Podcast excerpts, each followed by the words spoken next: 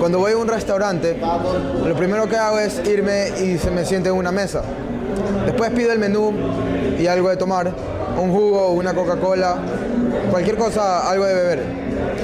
Después de que me traigan el menú, pido una entrada, que sería una ensalada o una sopa. Después pido el plato fuerte. En un restaurante de comida ecuatoriana, por ejemplo, pido un arroz con menestra y carne y patacones.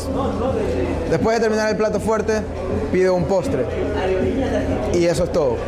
Después me tomo otro vasito de agua, pido el cheque, pago, me paro y me voy.